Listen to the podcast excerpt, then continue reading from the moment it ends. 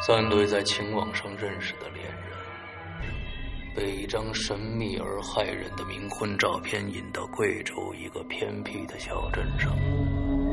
每次活着回来的只有一个人，失踪的人渺无踪影，回来的人似傻若狂。可那个小镇却仿佛从未曾存在过一样。一四二八五七的邮编中，到底有何玄机呢？推着空婴儿车的老婆婆是人是鬼？谁在操控谁的脆弱灵魂？三对恋人的命运又该何去何从？一场把人逼向灵魂死角的变态游戏。当爱情遭遇死亡，你会如何选择呢？鬼影人间携手中国恐怖第一人周德东，打造二零一六年盛夏第一缕恐怖寒流，百万级销量恐怖巨制《冥婚》。二零一六年七月十五日，鬼影人间官方淘宝店及苹果 APP 全球上线。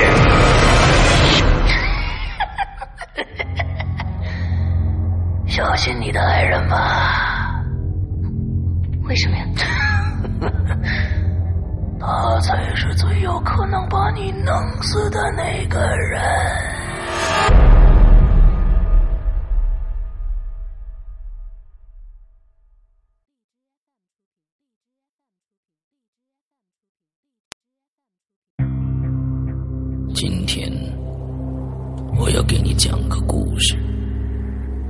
故事的主角就是你。这是一个极其恐怖的鬼故事，但千万别害怕，因为你就是鬼。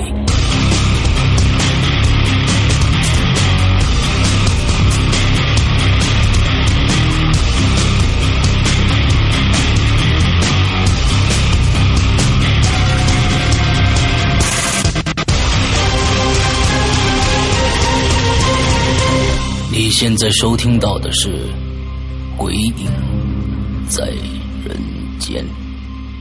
各位听众，大家好，欢迎收听《鬼影在人间》。上个星期呢，我们听了巴特尔给我们讲了一些非常有趣的他的亲身经历啊。那这个星期我们接着欢迎巴特尔来跟我们讲他的故事。巴特尔跟大家打个招呼。哎，Hello，山哥好，各位《鬼影在人间》的听众朋友，大家好，我是巴特尔我在内蒙。哎，好，那我们今天多这个闲话不多说了啊。如果刚听这一集上没对巴特尔不太了解的，我们可以你倒一下上个星期的节目来听一下啊。我们这是下集，来巴特尔接着来讲。好，呃，在上集当中，我们说到的是我在这个工作当中的一些遇到的一些比较诡异的事儿。我一直都不想用用灵异这个事儿来说，嗯嗯嗯因为我不想跟灵异沾边儿。OK，好吧，对对对，就是诡异的一些事儿。然后我再讲一讲，就是我在大学期间遇到的一些事情。嗯那么这一集当中有一个小伏笔，是我讲这个故事的时候呢，因为我有石阳哥的微信，嗯，我要给石阳哥发一张图片，我有图有真相的来叙述我这个故事，哦好不好？这个好，这个好，哎来发给我这看这。个我就我我我我到这样，石阳哥，我到讲到这个故事的时候，我直接微信发给你，好不好？哦，好的，嗯，好，我呃，就是我讲到的，就是这个在直播间当中遇到的一些事情，我直接把我呃转回到我上大学的期间哈。OK，上大学的时候，呃，我是在武汉上的大学嗯，在湖北，然后呃，这是一个发生，这是一个在差不多春天四月份的事儿。嗯我记得这个事情是发生在大二，对，是大二。嗯呃，因为那会儿我是说句实实话，我是在从高中开始，呃，到大学为止，我是没有出出过远门的人。我嗯就算旅游，我也不会就是顶多一一周嘛，我不会，我连校都没有住过，所以说我这是嗯第一次长时间在在外面去读书嗯生活。嗯，然后在而且因为我去了武汉之后，我对武汉那个城市特别的不适应，嗯而且我起根儿里面就对这个城市是有排斥的，我不喜欢这个城市。对，嗯呃，前提是这样。嗯然后我四月份的时候没有办法，我只能因为上学嘛，必须要卷在学校里面，然后我就呃找了一个合适的机会理由，我说我要请假，我要出去玩儿。嗯，然后那会儿也很，我那个那那那几年是很流行的一，就是说说走就走的旅行啊什么的，我就我就自己团了这么一个团，我自个儿嗯。呃去上海旅游，，OK，哎，目的地是上海。然后我自打已经票跟酒店行程规划什么都万无一失做完之后，我就开始生病了，而且这个病生的是特别的突如其来。嗯。是怎么讲？我在准备这个行程当中是非常开心的，嗯。但当我第二天要坐飞机从武汉去上海的时候，从当天晚上开始就各种发烧，而且我是一个我先天先天的扁扁桃体肥大，哦，呃，我一发烧准保扁桃体就会大，哎，然后而且这是就是急性的嘛，我都嗯不知道为什么，就我之前非常好，状态什么身体没有任何问题，就那天我第二天要走就成这样了。嗯，我当然我就没什么错，那那那票都订了，我不能不去啊！我都已经三天两夜我都安排好了，我就要去啊。那我就去吧，我就直接什么药都没买，完了装点衣服什么，装点洗漱用品，我就直接走了。嗯。去从机场上飞机开始特别的不舒服，下飞机我实在忍不了了，我就去上海去那边买药。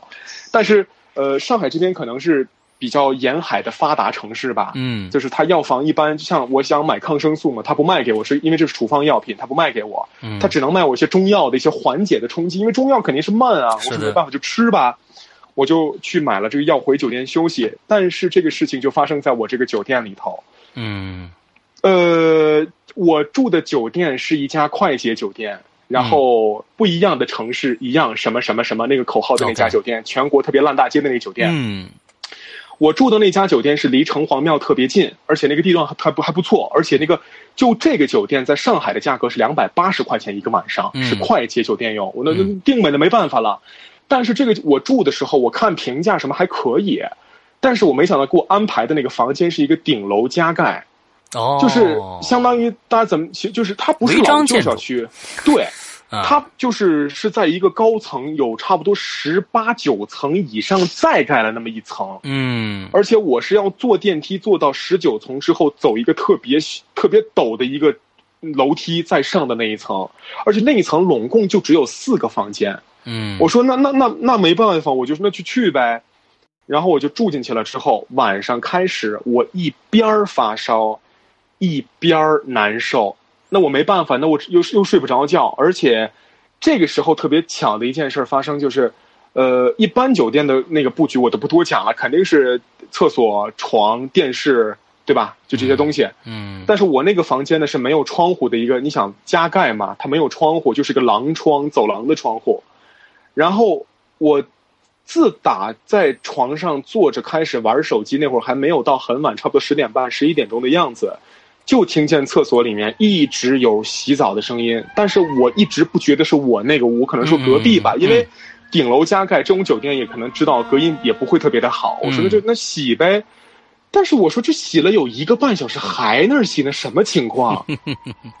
我就我就有点我就，但是我也没往其他地方想。我说这可能是就是人家愿意多洗还是怎么着？我就嗯拿这个耳朵靠在墙上去听哈，隔壁没有人，隔壁也没有洗。我那我说我我说那我这屋吗？我在这屋里怎么怎么可能厕所有人洗澡呢？嗯我就也没信，我就打开那门一看，干干的，什么都没有。嗯，我就把门关上，又坐回那床上。哎，我自打坐回床上开始，这不得了，变本加厉。这不仅是厕所有洗澡的声音，还有搓澡的声音。好好好，不打岔，不打岔。有有有一个女的在嗯哼歌儿，而且马桶也有就是冲，哗啦啦啦啦这种的就冲马桶的声音。我说，哎，这够热闹的，什么情况？嗯我就有点忙了，我就打电话问前台，我说，我说我这个隔壁，请问有人住还是怎么样？因为太嗯吵了，嗯你能不能上来让服务员解决一下？他说：“先生，今天酒店的就您住的那一层只有您一个客人，没有其他人。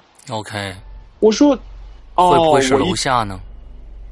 可是楼他他楼我倒是没问楼下，但是那个声音分明传来的方向就是从我耳朵能听到的那个隔壁，要么就是我这屋里的声音，嗯，就从楼下传的声音是不一样的嘛，对不对？嗯哎，我当时我就觉得有点怪了，我当时有点毛，我就没敢关灯，也开着电视，我就睡吧，因为太累，明天行程还有呢，什么周庄什么要去啊，对吧？嗯然后我就睡了，睡了之后又到了我们老朋友三点半见面的时间了。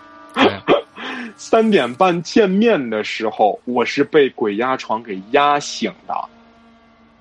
因为那个三月份那会儿，其实在上海，因为特别闷，我不开越越更更是它一个顶楼加盖的一个酒店，我必须开空调，嗯。要不它你不通风啊，很嗯。很憋得慌。嗯嗯，我就开着空调睡觉，我就盖了一被子。嗯。我盖被那会儿，我被是只放在肚子上，但是我起来的时候，被子已经到了我的脖子这儿，而且我手是在我被子里头，我根本动不了，而且我意识非常的清醒，是我醒来了，但是我就是动不了。然后最重要、最可怕的一点是，这个被子是自个儿慢慢慢慢往上盖住了我的嘴、鼻子、眼睛，没过了我的头。哇，这个太恐怖了，慢慢慢慢的在走。我当时我说我我还动不了，而且这个时候呢，两双呃就是一双手直接掐住的我的两个手，我更动弹不得。那个力量我不知道怎么这么大的力量。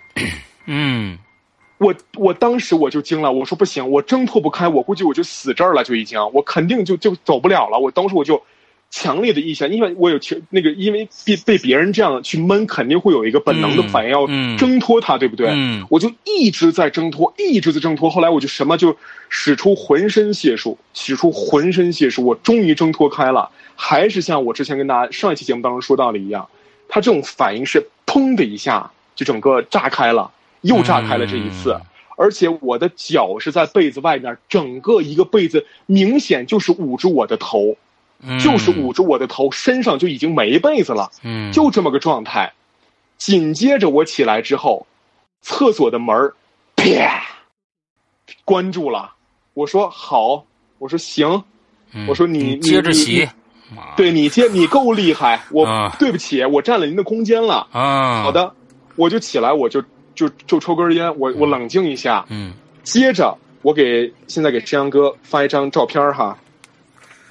，OK，好，我现在就给你发照片儿，就出现了这么个情况。好，山哥，你看到了吗？我哦，你你的抓痕，对我，我起来之后就这是我的胳膊嘛，嗯，我这是你当时照的是吧？我当时我直接照起来，这是凌晨我不知道几点钟，后来我发的微博嘛，我起来之后一看那个地方，就是明显的就是指痕啊，对吧？三个？指痕，我看到三个指痕，嗯。对我给我给山哥发照片了，嗯，然后呢，我我我还我还不信邪，我还我还觉得应该没事儿吧，我就再去摁摁它，是不疼的。OK，各位听众，被鬼抓完有这个痕迹，如果摁着疼，那肯定是您摔伤了；嗯。如果摁着不疼，那就有点怪了。没错。一般我们看很多的港式的这个，或者是美式的，基本上他们会被被鬼附身以后，他们身上有嗯各种各样的痕迹的时候，他们是自己是不知道的。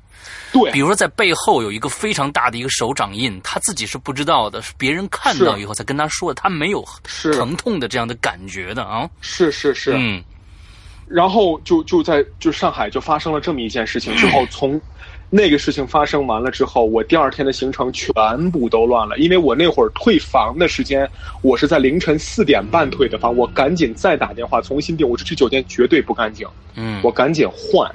嗯换的时候，那个服务员看着我，我说：“我说我说小我说小姐，我说你们这个酒店，你给我说实话，你为什么不给我安排楼下？”他说：“楼下也都已经满房了。”可是你是不是没跟我说实话会怎么样？他说没有啊，您您怎么了？我说你看我怎么了？我这个状态一宿没睡觉，我都快成鬼了，嗯都特别的劳累。你们是不是有点什么问题？他说，嗯，就他面有难色，他一直不说，你知道吗？我说你嗯没事，反正我要退了，这钱你退不退我都无所谓，反正你告诉我实话，我我也求心里一个安生。他说：“您别给我们经理说，我跟您说这个事儿了。嗯我也看您挺难受的，我就跟您说实话吧。我说嗯怎么了？就在您入住这个酒店的前三天，您隔壁房间一个女的自杀了。这酒店实在是太不地道了，哎头七都没过呢，就让让人住进去了，对，太气愤了。这是什么什么什么？就就就就就是哪哪哪这哪家分店啊，对，啊？这哪家分店？我们说一下，看这个这个这个这是实在太不地道了。对对啊对对，就是那个对，就是不一样的城市一样什么什么那个嗯啊，对。然后他跟我说，在您隔壁的房间，我说他是什么情况？我听了，我越听越有点感觉跟我的遭遇很像。他是在厕所里面拿厕所的那个莲蓬头的那条，直接不知道是哪儿来的力气，从那个晒衣服的，不是每个酒店里面会有个晒衣的杆啊，明白儿吗？明白，从那儿吊着上吊死的。有创意。嗯，我说我也真惊了，我说哇，好吧，我说那行了行了，我知道了，你别说了。我说没事儿没事儿，我那我我退房吧，你赶紧的吧。我就坐在出去之后，我再找了一家那个二十四营业的肯德基之类的，我去那儿坐，坐到差不多太阳亮了，呃，太阳出生了之后，我再换了家其他的酒店去，这才稍微的好一点。嗯特别，我就后来我没办法，因为前天没睡觉嘛，嗯我又下飞机，我又很累，舟车劳顿，之后的两天的行程全部为零，我就在房间里面活活待了一天，一直在睡觉，一直在做噩梦。嗯。后来我觉得这个故事发生完了，你要往好想一点，就说是你有这么个人生的经验，对不对？嗯以后不要再住这种的酒店。如果往坏了想的话，就证明一件事儿，您千万别作死，对吧？嗯你上学你就上学在那那你就学校里面待着，你非要出去作干嘛去啊？嗯，后来我就明白，在合适的时候你干一些合适的事儿，不合适的时间千万别瞎跑。好，我这就是前车之鉴，好吧？好，好，我就继续再往回讲。好，嗯，往回讲就是以下的这些事情吧，就是一些小摊儿了，就是不是说有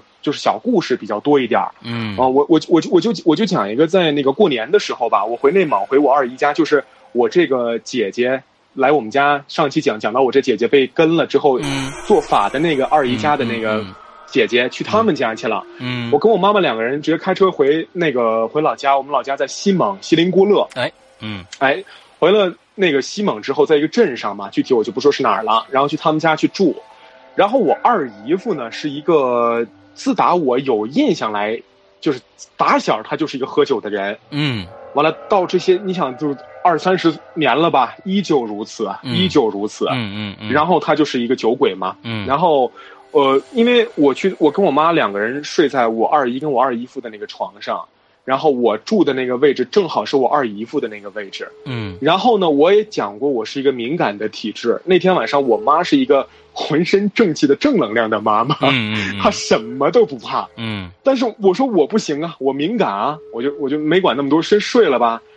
我自打我睡下之后开始，我往左边躺是我妈哈，但是我妈没跟我说话，是一老太太，要么就是年轻女的，要么就是其他那些男的女的声音嗯在给我讲话，啊？在给我讲话讲话，但是我不知道他们在说什么，，OK，就噜噜噜噜噜噜噜那种，就是特别特别的快，但是我一就是我眼睛睁不开，就是被鬼、嗯。就是压嘛。行，嗯。我算我在在朝冲上，嗯。冲冲上它，嗯依旧如此，我就这哪个方向我都试过了，就就不行了，就成这样了。OK，半夜十二点钟，我说我只能叫我妈起来，我说妈，这这觉没法睡了。嗯。然后我二姨就感觉有点不对劲儿进来了，说你怎么了？她说：“我说我二姨我难受，我说就我睡不着觉，我害怕，因为我二姨不是我跟你说了吗？有点有点道行那种的。嗯她就开始就是拿那个香，然后开始就念，就从我头上绕。但是下一个动作我就觉得我很纳闷儿，到现在无解的一个动作。嗯我直接跪在我二姨的面前，扯着他的腿，一一直在哭。但是我心里面的那个真我那个本我是说你为什么要哭？但是我自己是表现出来的情绪是梨花带雨、哭天抹泪的嚎啕大哭。他越念我越哭，他越念我越哭，我特别理解不了。，OK，就是一直哭的，我就感觉两个肩膀跟我的后背是一直在往下压着，一直在压，一直在压。后来我就理解为是不是一些那些我二姨夫喝了这么多年的酒，那些酒鬼就在他那个位置当中，可能是没有找到一个合适的渠道，想想走，想离开，还是怎么样？嗯嗯嗯，对，就是就是就是这样子。完了，通过我这个身体，然后相成形成一个媒介或者怎么样哈，我会这么理解。嗯，这个事情就这么结束了。后来他念完了之后呢，我就又又安心的睡了，就没事儿了，嗯，就解了。嗯，然后有一天，这个从那个新莽过完年回来的时候，在我们小区里头。呃，我们小区是一个老院儿，就可能那个山羊哥你也应该知道，就咱在北方这块这种部队啊，那好家属院儿特别多，对吧？对，就那种老旧小区那一种，我们在这种小区里面住着，而且街坊都是很多年的那一种老街坊。我们特别惯手有一个我们楼道里面的老奶奶，特慈祥，特别慈祥。但是有一天，呃，中午十二点钟那会儿还没开学呢吧，还没还没过了正月呢。嗯，就看见那个老奶奶行色匆匆的从楼道里面出来之后，一眼都不瞅我，就直接走出去了。我说：“我说，哎，奶奶，我都没第二个奶字没叫出来，她就健步如飞的出去了。”嗯，哎，我说这个老太太今儿不对劲儿啊，怎么回事儿？完了之后，完了之后，我就我我我家住四楼，他家住二楼，我路过他家的时候，门是全开的。楼从一楼半开始到他家二楼整整个半半个墙全是花圈，全因为哦花圈对，我因为花圈大家其实看你，反正我个人就特别瘆人，我就花圈这样的这个人特别瘆人，嗯，而且我很害怕花圈，嗯，而且我看见花圈我就特别，尤其就是夹道欢迎那种感觉，我说什么情况？我就路过了二楼之后看见，我刚刚扭头一看。客厅正中间放的遗照，就是我刚才看见的那个奶奶。OK，哎，我说哦，这个奶奶去世了。嗯，但是我至今我不能理解她行色匆匆出去，而且没有任何表情，他那么快，他是是是是怎么回事儿？而且她干嘛去了？哦，去干嘛？而且那个样子，因为我们是刚过完年回来没多久，他应该就是在这几天的事儿，嗯，大过年的，对吧？嗯，啊，就是有这么一个事儿。OK，然后就是我就是在那个哪儿了？我在大学期间这个事儿就讲完了，嗯、我就再往讲到高中的时候这个事儿。呃，高中的是我，这个是可能是相当于在咱们下集里面的我着重要重点去。叙述的一个故事哦，而且跟第一集在我电台里面遇到的那个何日君再来的故事，可能是有有有有一点就是可可怕程度差不多哈。哎，戏胡来了。呃，嗯、这个故事发生在我高中二年级的一个夏天，呃，嗯、夏天八月份是在我这屋里面的，呃。就是在我家里面那会儿，我还没有放双人床，是一个单人床的结构。嗯，单人床、书桌，那会儿老式家具就是打的那个衣衣柜，山哥可能有印象哈，就是老家里面那种的。嗯，就这么一个摆的流程。然后这个是男卧室，我在那天晚上睡觉的时候没有任何的异象。嗯，但是呢，我的这个头还是这个头头是面是冲南的嘛。嗯。那相当于我这个手那边就是朝西呗，嗯，我整个靠西墙那边的我的这个书桌跟这个打的衣柜中间有那么一个差不多有一个人的空，是什么都没有放的，因为那会儿就没有想好放什么东西，就可能就简单放了一个那个小篮子什么的，放了一些脏衣服吧，就放那儿了。然后就就那个空，然后大家可以来脑补一下这个结构的画面啊，空间是什么样的。完了那天晚上依旧是三点半，因为夏天那会儿我妈妈的要求就是不能开空调，嗯，你要要么就开窗，要么就开门睡。我说行吧，那就窗窗户门都开着，就通着呗，就睡了。又是到三点半，夏天的三点半，而且那会儿就是到最热的时候，就是那种的，就是那个伏天嘛，就三伏天的时候、嗯、特别的热。完了之后就三点半起来之后，我就直接因为我一扭头往右一转，就是那个墙，就是西墙嘛。OK，而且我也很喜欢又往那右那个方向去躺。嗯，我一起来往那儿一转，就跟刚刚说的一样，在那个就是那个能站一个人的那个空间里面站了一个人。我当时我想，我说站了这个人，我当时没往多想，我觉得可能是我妈。嗯，但是我一想，我说我妈大半夜站那儿干嘛呢？吓唬我呢？昨天是站一个妈也很恐怖啊，大半夜啊，对对对对对对，我特别难以理解，我这什么情况？嗯、我说那不对。后来我一定睛一看，哎呦，对，来了，我只能说来了。嗯，跟大家形容一下，他是什么情况？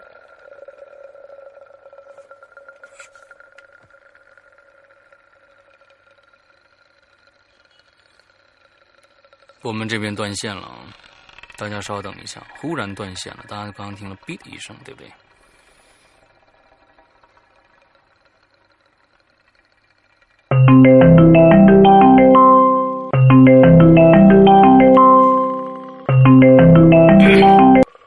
喂，喂，翔哥，忽然断线了。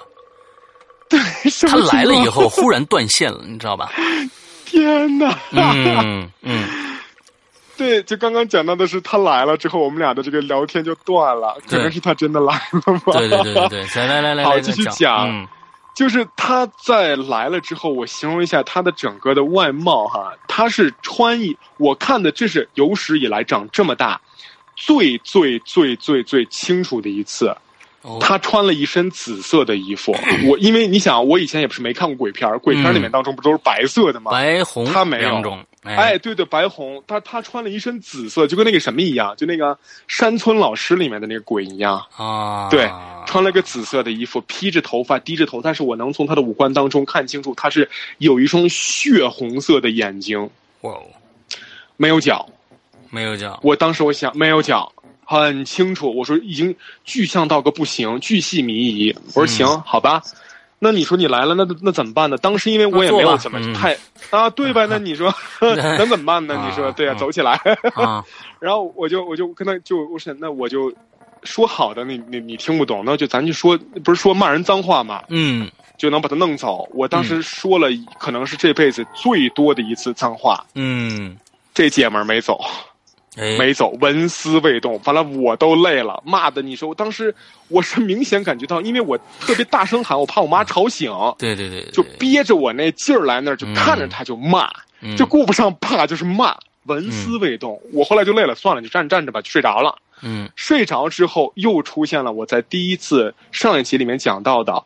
好像有点灵魂出窍的意思，这次好像是标标准准的灵魂出窍。OK，我在梦中是站在我这个房的房门口，就相当于我站在的是北边儿，我的对面是南，对不对？嗯，正好我能看见我躺在床上，嗯，哎，全身都能看得见，整个这个就是鸟瞰图的感觉一样。右手边就是那女的。这个当下是我当觉得现在都觉得很恐怖的一点是，这个女的悠悠的头扭向站在房门中的这个我，嘴咧开在那儿笑。嗯，这大热天的，我这凉快了一下。哎呦，我的天哪！对我，哎，我说，哎，他就我眼看着他没冲我这个门口这个，我是冲着床上这个本我去的。嗯。但是他一去，就被我胸口，我我当时就跟看那个拍那个玄幻片是一样的感觉。我说这个特效，估计这会儿做都特特牛逼的那一种，嗯，就是亮一道，也是一道紫光，就咻一下的，他就就被弹开。但是这个女的，就是讲她阿飘吧，这个阿飘，差不多地梦里面我看到了就三四十回，被弹开再去，被弹开再去，被弹开再去。一直一直一直一直持续了，想接近你，一直想接近我。后来我就没有意识，我可能就是再陷入到深沉的睡眠里头了。嗯，再到我再起来是夏天的五点半，因为跟大家报告一下，我们北方尤其内蒙这块的天气是到四点半四十左右天就开始亮起来了。五点那会儿基本上都已经大亮，对吧？那会儿我是被怎么亮？是我被热醒，但是我不是被环境的热，是被烫醒。准确说应该是被烫醒的。我起来一看，我胸口戴了一个碧玺的观世音菩萨的护身符，他把我烫醒了，而且我起来一抓着一看，我手都碰它都烫，它是一个水晶嘛，对不对？对。但是很凉。我，哎，很凉才对，但是它很烫，而且我这个观世音菩萨的碧玺就是紫色的，加点粉色的粉碧玺。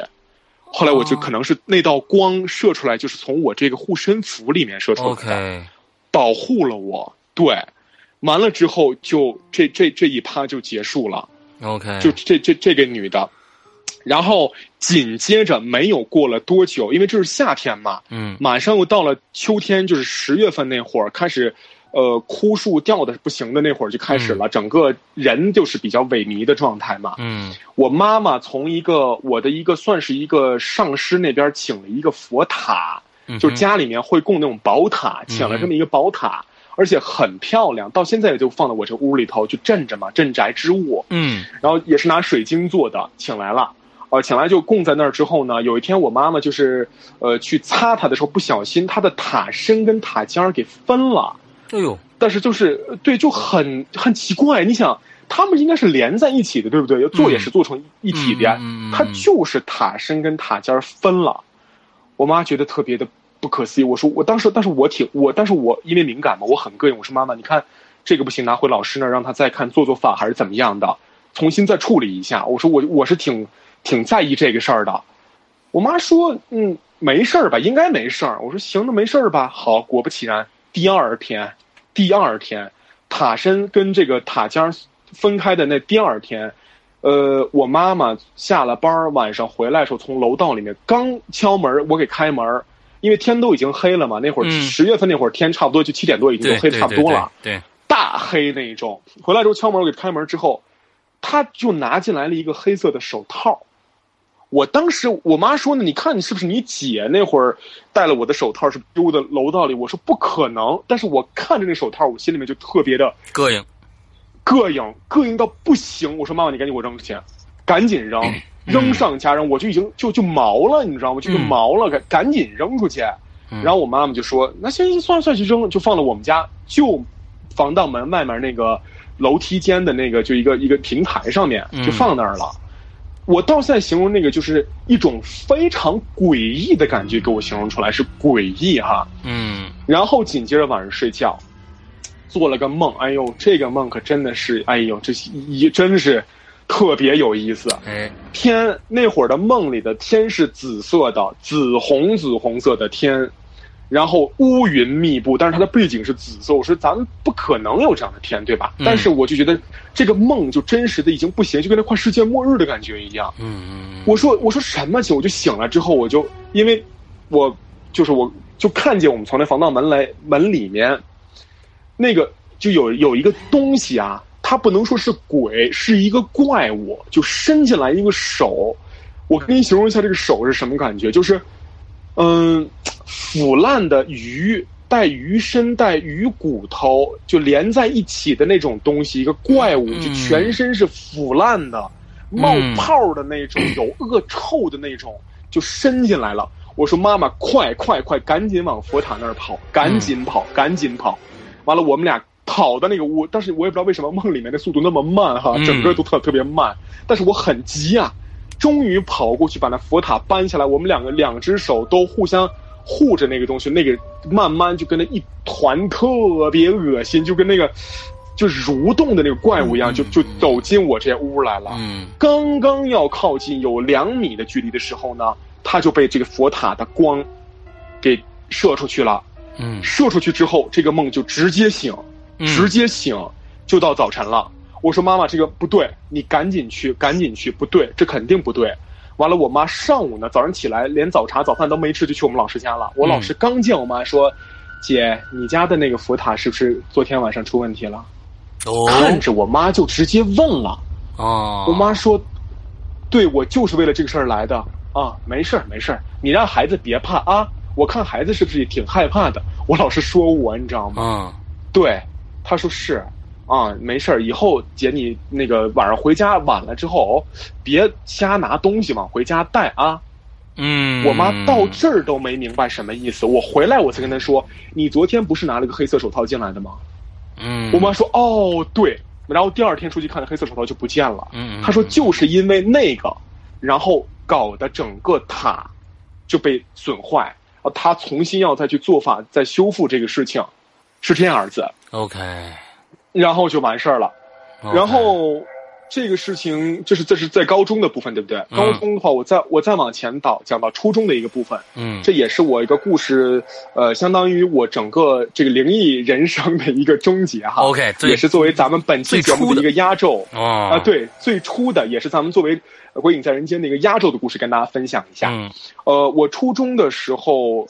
我爷爷奶奶都去世了，因为我父亲也去世了。哦，然后在两千零七零七年的样子吧，对，嗯。那会儿去世了。但是我们就是去，我爷我我我爸爸的老家是在东北，嗯，呃，就是内蒙的，就是东北部嘛，对对对然后跟那些东三省是接壤的那个地方哈，因为内蒙对不是狭长一些嘛，对对对对，然后对我们家是就在那个就是叫通辽，在在通辽，嗯呃，那个老家在那儿，然后我们就去给爷爷办后事，然后整个，呃，就是去在那边火化呀，什么什么什么的。因为嗯我们去那个的时候，一我爷爷是肝癌没的，肝癌没的话，大家肯定家里面有老人就知道，肝癌没的话，黄疸一散，整个身体就是黄黄色的，黄色的，黄黄的那种身体，嗯整个眼球都是黄的。对的，对，然后就是我们去那个看我爷爷，就因为没有我们到了，可能我我我印象中可能是我爷爷就等我呢。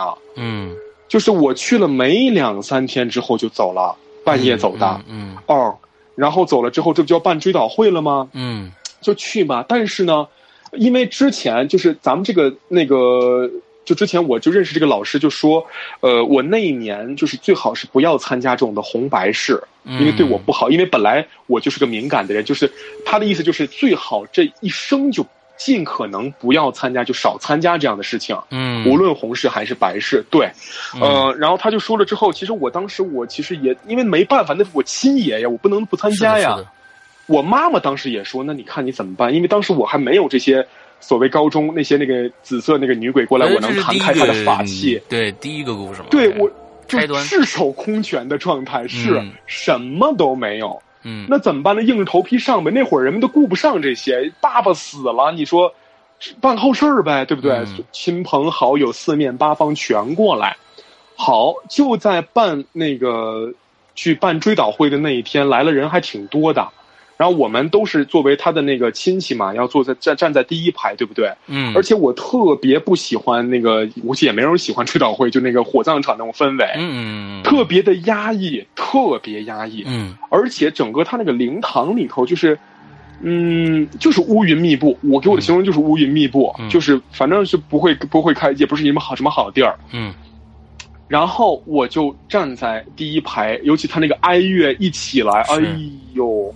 而且他音箱又贼大的声就开始嗯就开始一奏乐，完了我那些姑姑们一哭啊，那就完了。嗯我头就开始晕，我那个晕不是因为被音乐吵着晕，是我下意识的我控制不了我的身体就在天旋地转，嗯。随着音乐的，那还不是那种的鼓点儿的，就是就是在天旋地转，嗯。而且我爷爷的水晶棺就放在那儿，而且那天我自打进了那个灵堂，看见我爷爷的整个遗体放在那个地方，就我就觉得特别的不寒而栗，特别的嗯毛。嗯，纵使他也被这个化妆师给画过了，嗯然后整个比生前还要精神的那一种，他只是就是安详的睡觉嘛，对不对？嗯嗯但是我看他就很毛，嗯不知道为什么很害怕。嗯然后呢，我就来那儿转转转转转转，我就说，我说我说妈妈，我说因为我妈站我旁边嘛，我说妈妈，我我我好难受，我想出去先透口气去。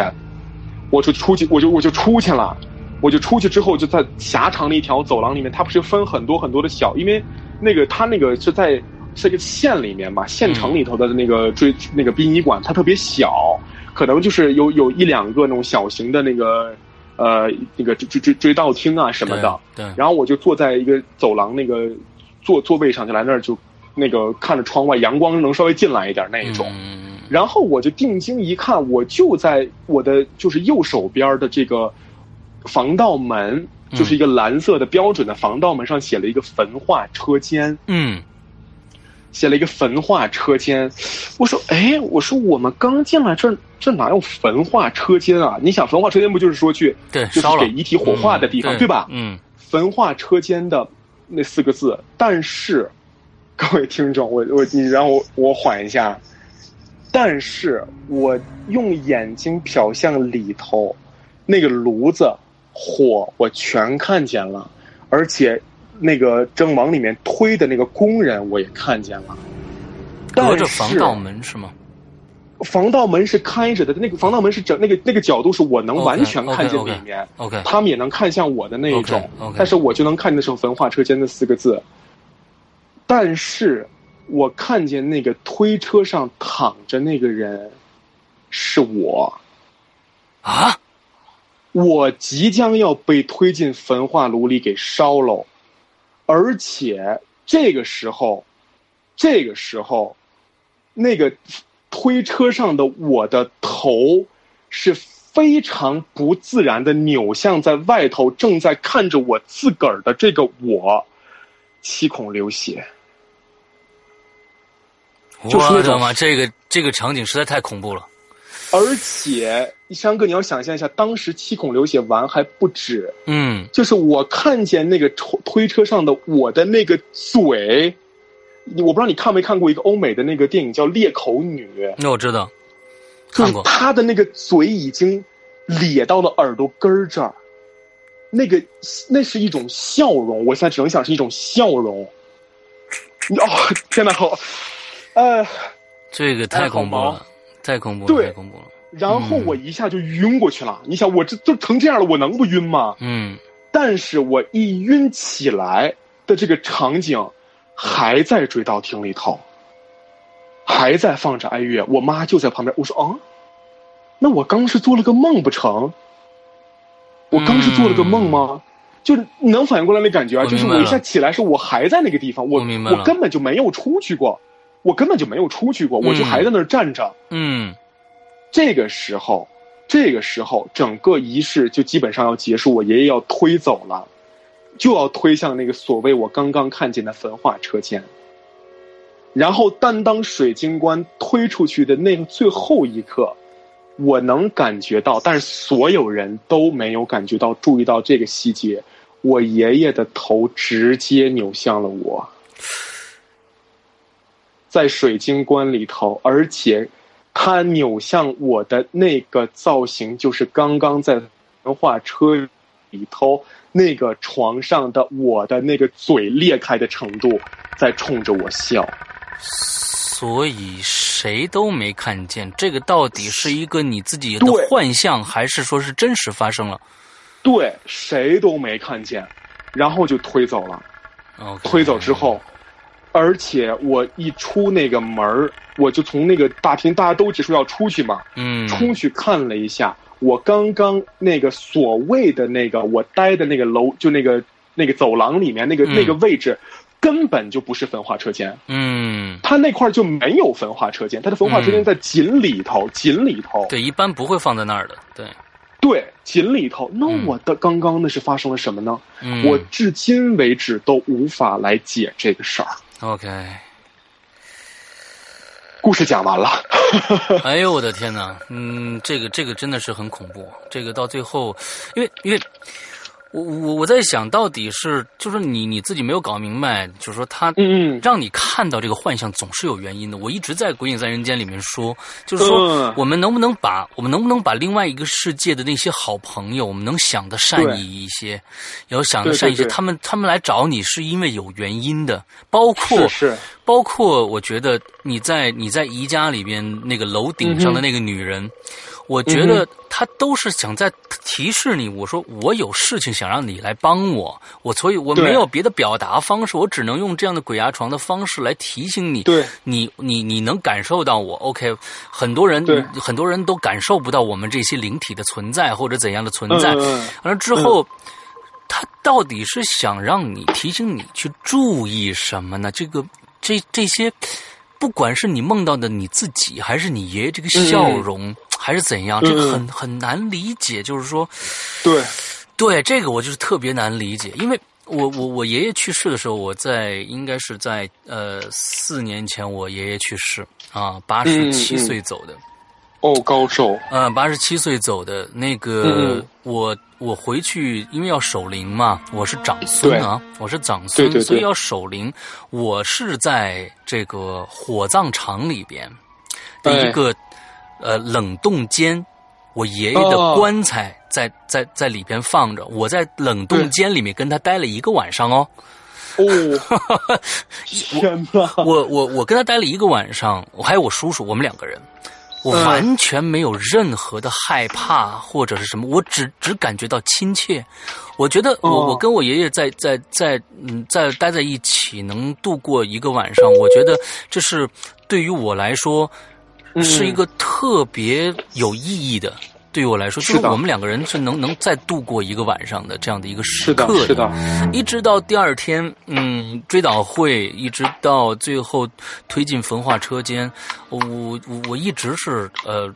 就是说，带着一种怎么说呢？就是说，呃，爷爷去另外一个世界了。那个那个世界，呃，是一个我们无法无法预知的一个世界，到底是怎样的一个世界？我爷爷先去了，啊，我希望爷爷一路走好。我我我在回忆我爷爷这一辈子跟我跟我的交集的这些事情，所有这些东西都在反复的，有伤心的，有难过的，有有开心的，甚至有一些很搞笑的一些事情。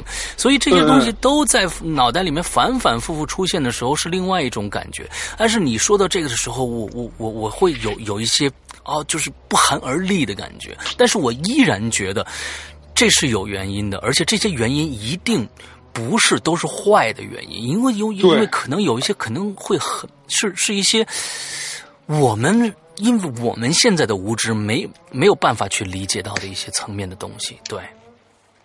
他可能我个人理解为就是会在。将来某一天，说不定，哎，就这些答案会一一的浮出水面。可能这些所有的事情，可能都是有原因的。对对对。但是，就是当时的那个不知道该怎么办。哎，可能他是要向你说一些故事，求你的帮忙，或者怎么样，也不是说有意来去伤害。是的，是的，是的，是的。所以我们嗯，巴特尔来我们的节目做了两期节目，这些故事我们听上去，因为。